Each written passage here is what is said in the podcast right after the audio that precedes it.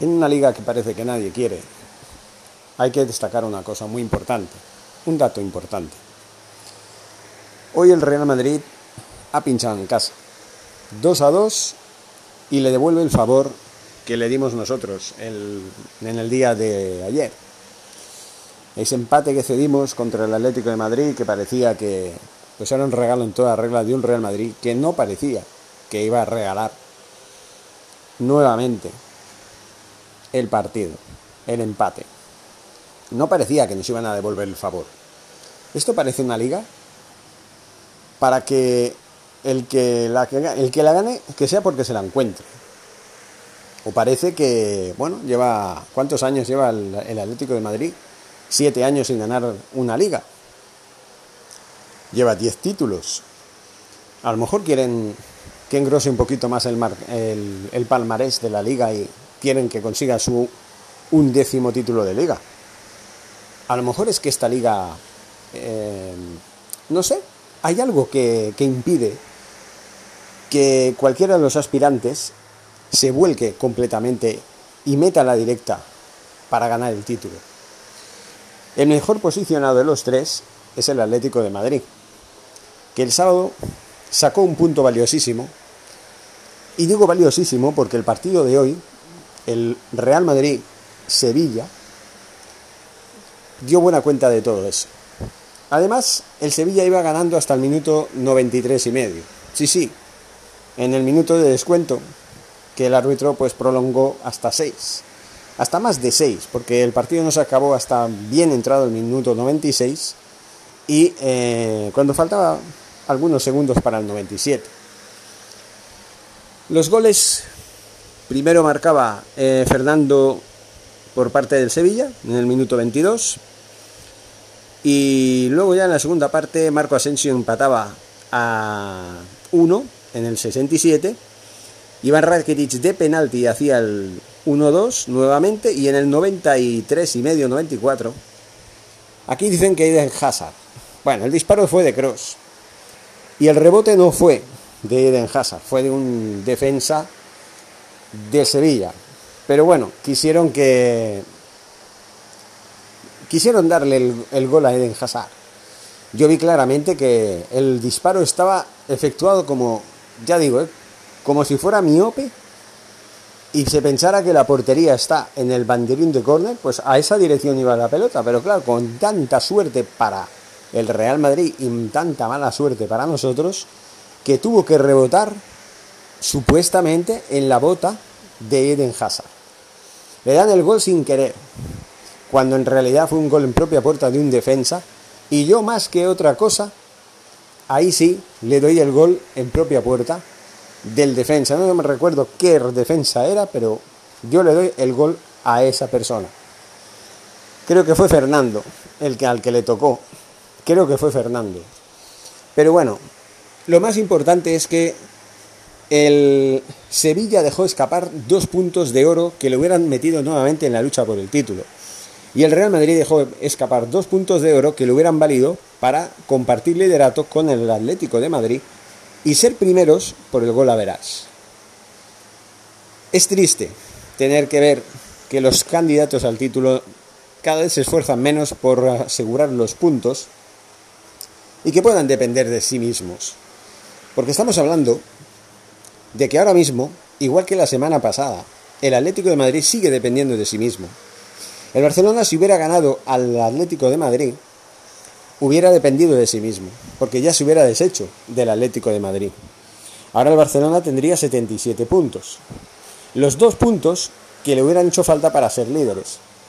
Igual que el Real Madrid, que también consiguió el empate y que de haber conseguido los dos puntos se hubiera colocado como líder. El Atlético de Madrid, con dos puntos más, se hubiera colocado con 79 y hubiera sido líder. Aquí nadie quiere ser líder excepto el Atlético de Madrid, que lleva líder ya pues desde no sé qué jornada, creo que la décima, la undécima más o menos. Y, y bueno, para mí, como los dos grandes, el Barcelona y el Real Madrid, no quieren, no quieren el liderato. El Barcelona no lo quiso contra el Granada. El Barcelona no lo quiso contra el propio Atlético de Madrid, perdonó demasiado. Y el Real Madrid pues tampoco lo quiere. Y estamos hablando de esto. Estamos hablando de que nadie quiere ser líder, nadie quiere esta liga, excepto el Atlético de Madrid que sigue líder. Un Atlético de Madrid que ha hecho una segunda vuelta nefasta. Nada que ver con la primera vuelta, igual, pero al revés que el Barcelona, que hizo una primera vuelta de pena y en la segunda parte de la liga, la segunda vuelta hasta hoy, hizo una muy buena segunda vuelta. Ganó un montón de partidos, cosechó hasta 12 partidos consecutivos ganando, más o menos. Entre medio, pues tuvimos esos tropiezos en casa contra el Cádiz, en el Di Stéfano contra el Real Madrid, en casa contra el Granada, todos esos puntos, sobre todo en casa, que ahora mismo nos hubieran dado el liderato y quién sabe si hasta nos hubiera hecho campeones de liga. El Real Madrid parece ser que, eh, a pesar de haber jugado bien en la segunda parte, porque en la primera parte fue exclusivamente para el Sevilla, al final se hizo el dueño del partido. 17 ocasiones de gol, de los cuales 7 fueron a portería. El Sevilla solamente tuvo 7 ocasiones y solo 3 tiros a portería. La posesión del balón fue superior para el Real Madrid 59% por 41 por parte del Sevilla. Eh, ¿Qué más? Corner 7 a 3 para el Real Madrid. Em, pases 619 a 446 para el Real Madrid. 90% de precisión en los pases para el Real Madrid. 85 para el Sevilla. Perdón. 8 faltas para cada uno. Una tarjeta amarilla para el Real Madrid, 2 para el Sevilla. Y tarjetas rojas ninguna. Horas de juego 1 a 0 para el Sevilla. Para el Real Madrid, perdón. Para el Real Madrid. La clasificación, pues seguimos igual. Seguimos con el Atlético de Madrid como líder con 77 puntos. Segundo el Real Madrid con 75. Y tercero nosotros con 75. Nosotros hablo del Barça. El Sevilla, pues, pues ha sumado un punto, como los demás. Pues tenemos ahí 71 puntos. ¿Qué ocasión perdió el Sevilla, señores? ¿Qué ocasión? Porque si hubiera ganado, le faltaba nada, apenas dos minutos para acabar el partido si hubiera ganado, ahora mismo estaría con dos puntos más. Es decir, es decir, con 73 puntos. Y el Real Madrid tendría uno menos, 74. Y el Barcelona estaría segundo. Y no solo dependería de que el Atlético de Madrid fallara. Con estos resultados, seguimos dependiendo de que el Real Madrid y Atlético de Madrid fallen en su camino hacia el final de la liga. Son tres jornadas. ¿Y qué quieren que les diga? Tres jornadas en las que, por ejemplo, este, esta semana, el martes jugamos contra el Levante a las 11 desde, eh, ya saben, eh, eh, del Barça transmitirá el partido en vivo desde Twitch. El miércoles tenemos el Atlético de Madrid Real Sociedad y el jueves Granada Real Madrid. Vamos a ver qué pasa. La Real Sociedad no es una perita tan dulce y el Granada en casa en teoría tampoco. Aunque para nosotros, por lo menos, el Granada siempre nos ha puesto las cosas difíciles. Contra el Real Madrid es diferente, porque en Andalucía se suele ser mucho más del Real Madrid que del Barça, y eso me consta. Luego estamos en el fin de semana ya, con horario unificado, señores, con horario unificado. El próximo fin de semana, el día 15 y 16, todos se jugarán el día 16 a las 9 de la mañana. Barcelona-Celta será el partido que transmitiremos nosotros. El resto, pues también le iremos dando, será un carrusel. Y luego ya para el día 23, la última jornada de Eibar-Barcelona a las 9 de la mañana. Y bueno, solo son tres partidos. Tres partidos. Y permítanme que les diga, en apenas 10 días, 10 días, se va a decidir la liga. Y digo, y digo esto porque la verdad es que este partido entre el Real Madrid y el Sevilla ha tenido varias fases, ¿no? Por ejemplo, la primera parte ha sido del Sevilla, incluso se ha, eh, se ha convertido, se ha, se ha traducido, mejor dicho, en el gol de Fernando en el minuto 22. Luego en la segunda parte es cuando han habido polémicas. Por ejemplo, eh, bueno, en el primer gol, antes de que llegara el gol del Sevilla, el Real Madrid había hecho un gol, pero lo anularon por fuera de juego. En la segunda parte la polémica que hubiera decidido un, un partido que seguro que lo hubiera decantado entre un lado o el otro. Imagínense, estamos en una jugada. Manos de, de, de Militao en un salto en su área. A raíz de esa jugada que nadie ve que sea penalti, que era un penalti clarísimo, hay un contraataque del Real Madrid. Se escapa Benzema, que en una carrera encara al portero Bono y el mismo portero lo derriba. Con lo cual, seguro que es penalti. Pero ojo, el árbitro de parte del VAR le dice, atención, antes de este penalti, en la jugada anterior, que también fue muy protestada por el equipo sevillista, también había un penalti. Hay una supuesta mano de Militao. Vamos a verla. Entre unas cosas y otras. Primero, revisamos el primer penalti que se produce antes del penalti que se produce también sobre Benzema. ¿Qué vamos a decir que es, también es penalti? Porque lo es. Lo revisan y sí, decretan penalti. Muchos youtubers y muchos aficionados dicen que ese tipo de penaltis no se pitan porque esas manos son involuntarias. Y yo, y yo explico. Vamos a ver, momentos antes, momentos antes también se produjo otra jugada de un jugador del Sevilla que le toca el balón en el hombro, en el hombro un poquito más en el antebrazo, pero el, brazo está pegado al cuerpo. Eso es involuntario. Cuando Militao levanta el brazo y lo, tiene al estilo hitleriano, por no decirlo de otra manera, ahí es cuando primero le tocan el hombro y luego el balón se pasea por el mismo, tocando en la mano y desviando el balón hacia otra trayectoria. Eso es una mano clarísima, señores. Digan lo que digan. Eso es un penalti como una catedral. Y sencillamente la diferencia entre un penalti y el otro es esta. El brazo en el primer penalti que no se pitó a favor, a favor del Real Madrid hubiera sido, porque el protagonista era un defensa del Sevilla. El brazo lo tenía encogido, pegado al cuerpo. En el penalti de, de Militao, el, el brazo estaba extendido hacia adelante y modifica claramente la trayectoria. No así en el primer penalti que no pitan. No hay nada que objetar y no hay nada de lo que quejarse. Quejarse es por quejarse. Luego a mí me hace gracia que señor Cinton Tinton Tan, que lo voy a llamar así, encima estaba enfadado con el árbitro. No te enfades con el árbitro, no tienes motivos para enfadarte con el árbitro. El árbitro no hizo las cosas mal en esta ocasión, acertó en todas las decisiones, aunque no te guste, aunque perjudiquen a tu equipo. Hombre, por una vez que el bar no te ayude, pues hombre, ¿qué quieres que te diga? Aguántate, hay dos, condimentos que se suelen poner en las cocinas, que se suelen poner en las artes culinarias, ya saben. Eh, uno cocina comida y tienen el ajo y tienen el agua, ¿no? Pues ajo y agua, señor Zinedine Zidane. Ajo y agua. ¿Y qué significa ajo y qué significa agua cuando digo ajo y agua? A joderse y aguantarse. Simplemente es la mitad de esas dos palabras que además pues pegan mucho, ¿no?